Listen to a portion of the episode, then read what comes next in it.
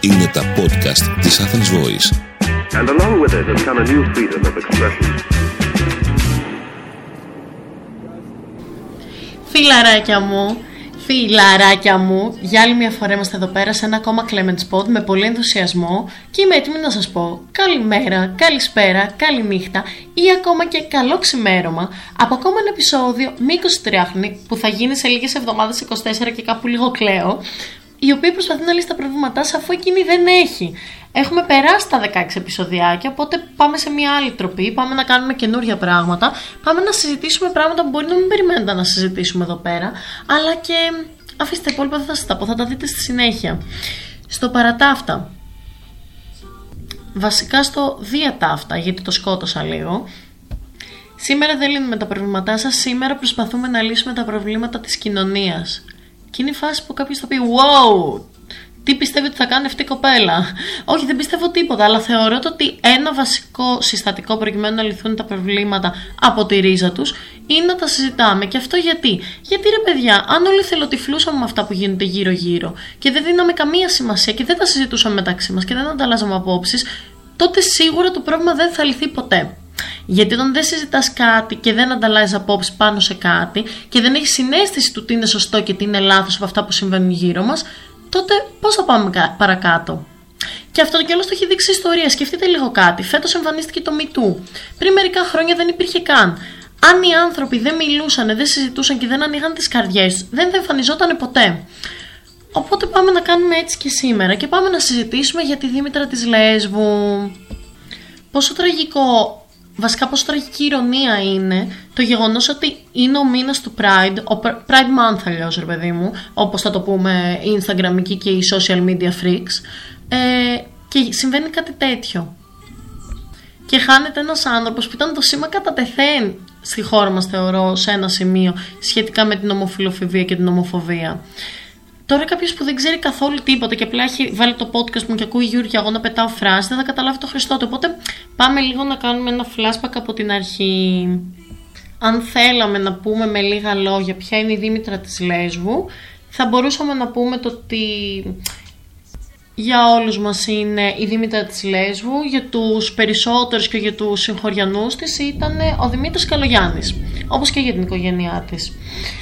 Τι έχει συμβεί τώρα; Λοιπόν, η Δήμητρα έχει γεννηθεί στη Λέσβο στη Σικαμιά. Ήταν ένα χωριό γενικά πάρα πολύ κλειστό, που οι, ανθρω... οι άνθρωποι γενικότερα είχαν πάρα πολύ μεγάλη πίστη στη θρησκεία. Η οικογένειά της είχε ζήσει φτωχικά. Ξέρω, ακούγεται λίγο σαν παραμυθάκι, αλλά τα λέω έτσι ακριβώς όπως είναι. Και γενικά έχω διαβάσει για αυτό το θέμα πάρα πολύ και έχω δει και πολλές συνεντεύξεις της Δήμητρας πριν γίνει τώρα ο Ντόρος. Η Δήμητρα γενικότερα ήταν ένα παιδί ε, που είχε καταλάβει την ε, σεξουαλική της ταυτότητα από αρκετά νωρίς, μπορώ να πω. Και όταν εννοώ από νωρίς, εννοώ από 10 ετών. Ε, βασικά τότε κατάλαβαν οι γονείς της ότι η Δήμητρα, ο Δημήτρης βασικά δεν είναι ο Δημήτρης, αλλά είναι η Δήμητρα. Και αποφάσισαν τότε να τη στείλουν στη γιαγιά της στην Πτολεμαίδα. Ξέρετε με ποια λογική συμβαίνει πάντα αυτό. Και καλά, θα πας σε μια πιο κλειστή κοινωνία και θα αλλάξεις παραστάσεις και ότι και καλά θα ξεχαστεί αυτό που έχει στο μυαλό σου και αυτό που θες να κάνεις. OK, okay, θα μου πει κάποιος ότι μιλάμε για άλλη εποχή, μιλάμε πολλά χρόνια πίσω κτλ. Μπορεί να είμαι λίγο απόλυτη. Δεν ξέρω. Εγώ πάντως αυτό γενικά το βλέπω πλέον και στις μέρες μας ακόμα και με θλίβει, μπορώ να πω. Μέσα στα πολυλογώ, μετά από ένα χρόνο, αφού είχε πάει στη γιαγιά της στην Πτολεμαίδα, η Δήμητρα ε, μπήκε σε οικοτροφή στην Καστοριά. Ε, στα 14 της δεν άντεχε άλλο να ζει σε ένα ξένο σώμα όπως το ονόμαζε και το έχει ονομάσει γενικά σε πάρα πολλές συνεντεύξεις και αποκαλύπτει στην οικογένειά της το ότι θέλει να είναι κορίτσι. Τι συνέβη τότε; Ε, πίστευαν το παιδί τους είναι άρρωστο. Το έχουμε δει νομίζω και το έχουμε διαβάσει και γενικά και σε πολλά βιβλία και το έχουμε δει και στο γύρο μας περιβάλλον και στο διπλανό μας σπίτι ότι σε πολλές περιπτώσεις α, οι άνθρωποι είτε είναι 1900 είτε είναι 2000 είτε είναι 2020-2021 ε, θεωρούν το ότι όταν κάποιος είναι ομοφιλόφιλος είναι άρρωστος. Γιατί; Γιατί εγώ έχω να πω το ότι για άλλη μια φορά πιστεύω το ότι κάπου λίγο οι φορείς έχουν κάνει κάποιο λάθος και ότι η σεξουαλική διαπαιδαγώγηση θα πρέπει να υπάρχει στα σχολεία, η σεξουαλική διαπαιδαγώγηση θα πρέπει να υπάρχει στους γονείς, να γίνεται βασικά στους γονείς, είτε από ψυχολόγους είτε από το σχολείο ε, και για άλλους διάφορους λόγους που θα τους συζητήσουμε στη συνέχεια. Γιατί φεύγω από την ιστορία, εκνευρίζομαι λίγο περισσότερο και δεν πρέπει. Μη σας τα πω λίγο, πίστευαν ότι είναι άρρωστος, ο Δημήτρης ή Δήμητρα. Ε, και τι συνέβη τότε, αποφάσισαν να την κλείσουν σε ένα ψυχιατρίο.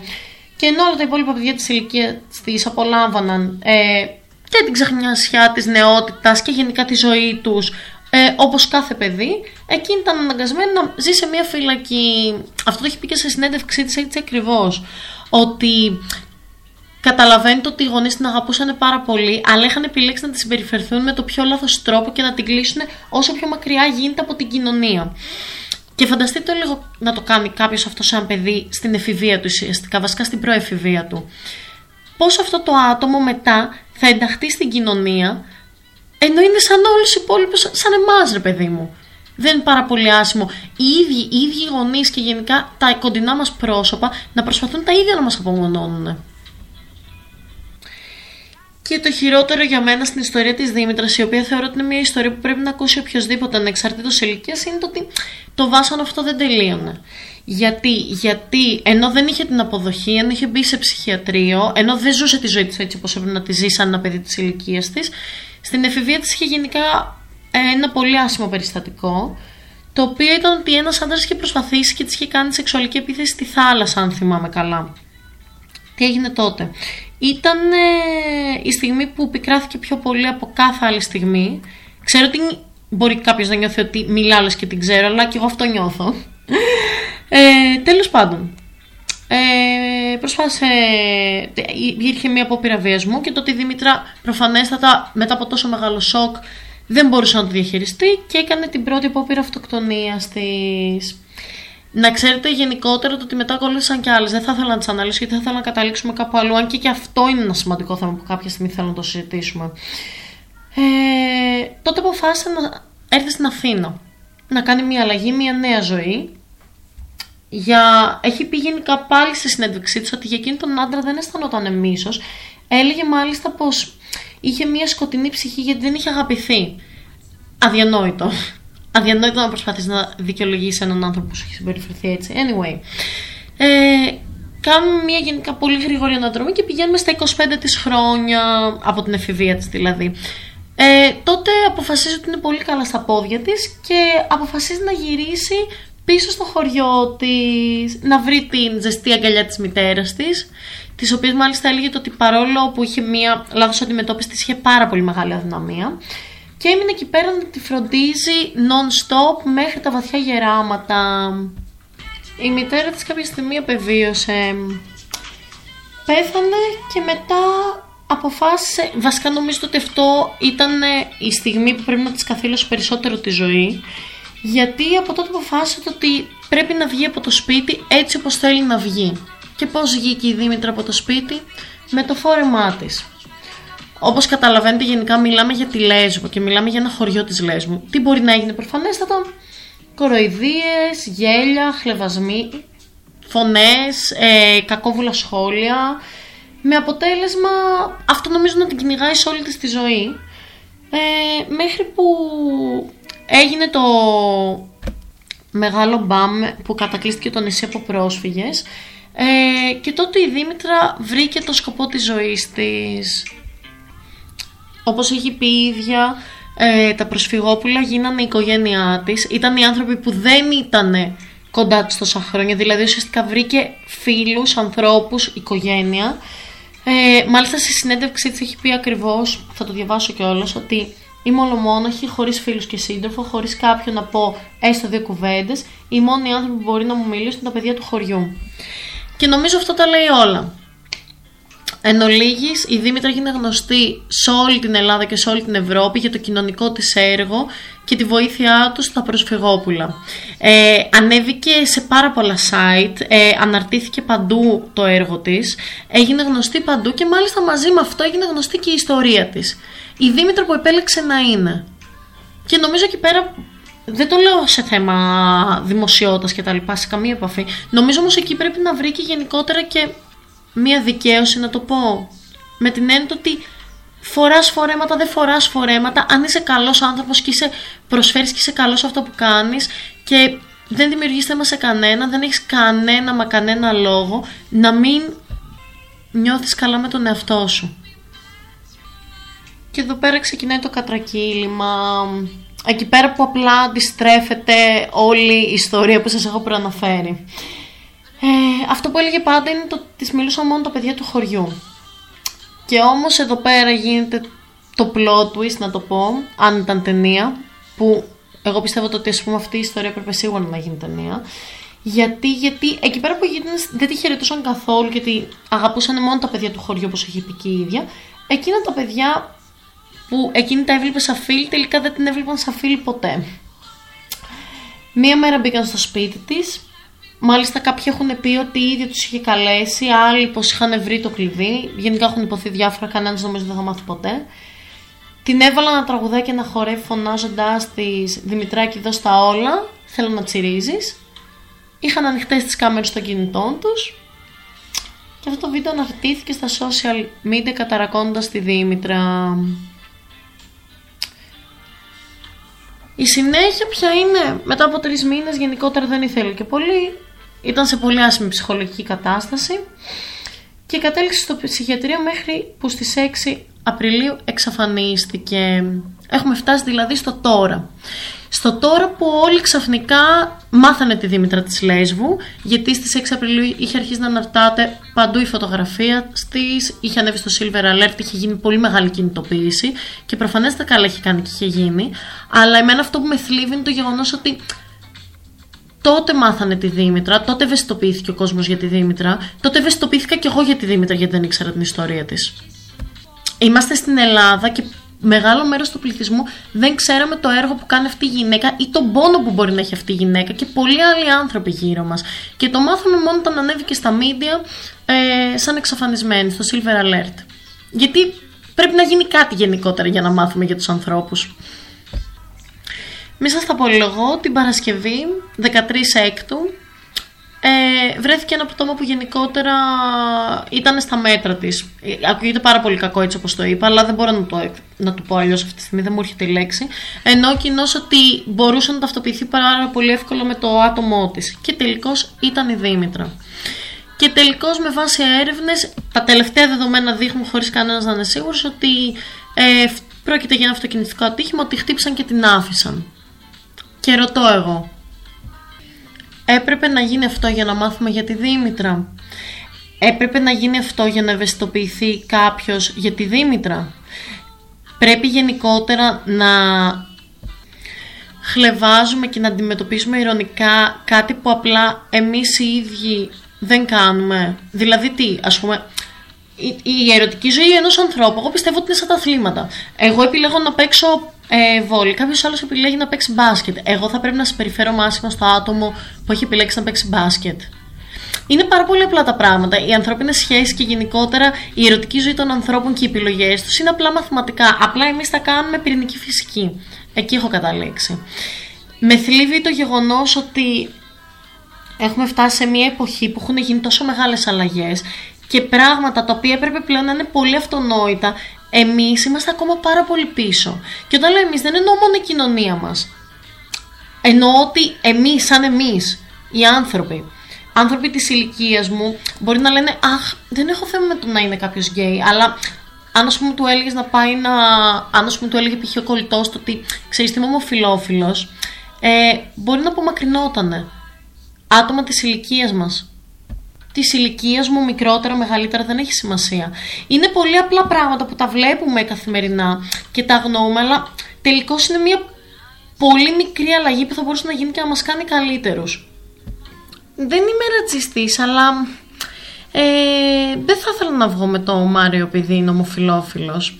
Δεν είμαι ρατσιστής, αλλά δεν ξέρω ρε παιδί μου, τώρα το να κάθεται κάποιος να φοράει σορτσάκια ή φορέματα ε, είναι λίγο περίεργο. Λέμε κάτι και μετά πάντα υπάρχει ένα αλλά. Είναι πολύ μεγάλος ο δρόμος προς την αλλαγή και νομίζω το καταλαβαίνουμε όλοι. Δεν είναι όλοι οι άνθρωποι έτοιμοι για να κάνουν κάτι τέτοιο. Αλλά έχουμε φτάσει σε ένα σημείο που αυτό επιβάλλεται να συμβεί. Γιατί η μεγάλη μάζα του πληθυσμού μας δεν είναι ευτυχισμένη Εκεί είναι το θέμα. Γιατί να είμαι εγώ ευτυχισμένη με τις επιλογές μου, επειδή ας πούμε μπορεί να μου αρέσουν οι άντρες, και να είναι κάποιος άλλος δυστυχισμένος, επειδή μπορεί να του αρέσουν επίσης οι άντρες, ή μια γυναίκα να τη να της αρέσει μια γυναίκα και να νιώθει δυστυχισμένη επειδή δεν μπορεί να το μοιραστεί. Η ιστορία της Δήμητρας, η οποία κιόλας Πες ότι είχε μεγαλώσει και σε μια οικογένεια και πριν πάρα πολλά χρόνια. Γιατί αν ήταν 64, μιλάμε τώρα το ότι είχε γεννηθεί το 58 με πρόχειρο υπολογισμό, βασικά πιο πριν, ε, αλλά δεν είμαι καλή στα μαθηματικά. Είναι μια ευκαιρία για να δούμε την αλλαγή της κοινωνίας. Δηλαδή, η οικογένειά της δεν την αποδεχόταν τότε. Ε, μερικοί από εμάς ακόμη μπορεί να μην την αποδέχονται έτσι όπως είναι, αλλά η φωτογραφία της έχει κάνει τον κύκλο των social media με 100 σχόλια που να την υπερασπίζονται. Και θα μου πει κάποιος ότι ξέρεις τι έγινε γιατί έχει γίνει τώρα τώρα. Δεν το πιστεύω τόσο αυτό. Πιστεύω ότι τα social media γενικά έχουν πάρα πολλά κακά, αλλά έχουν και πάρα πολλά καλά. Ανοίγει το κεφάλι σου γιατί έχεις την επιλογή να δεις πολλά πράγματα. Και η επιλογή του να δει κάποιος τη Δήμητρα ε, ή να την ανεβάσει είναι κάτι πάρα πολύ σημαντικό. Γιατί, γιατί όπως κάποιος από εμάς δεν ήξερε την ιστορία της, τώρα την έμαθε. Και τώρα ξέρει ξέρει ότι δεν πρέπει να υπάρχει μόνο ο μήνα του Pride προκειμένου να θυμόμαστε τα δικαιώματα όλων των ανθρώπων και το δικαίωμα στην ελευθερία και στην έκφραση και στο οτιδήποτε. Ξέρουμε το ότι αυτό θα πρέπει να αρχίσει να γίνεται κάθε μέρα. Και ελπίζω ειλικρινά, και το λέω εδώ πέρα και ελπίζω να το ακούω μετά από λίγο καιρό αυτό το podcast και να είμαι σε φάση έγινε ρε φίλε. Είναι όπως έγινε το Me Too που έγινε καθυστερημένα και το αναγνωρίζουμε όλοι έτσι να φτάσουμε και σε ένα σημείο που να αποδεχόμαστε τη Δήμητρα και την κάθε Δήμητρα χωρίς να υπάρχει δεύτερος τρόπος σκέψης. Θέλει δρόμο, γιατί εμείς το έχουμε κάνει να είναι δύσκολο, αλλά έχουμε φτάσει σε ένα σημείο που νομίζω ότι είναι η στιγμή που μπορούμε να πετάξουμε κάτω την πόρτα και τους φραγμούς μας και να το κάνουμε.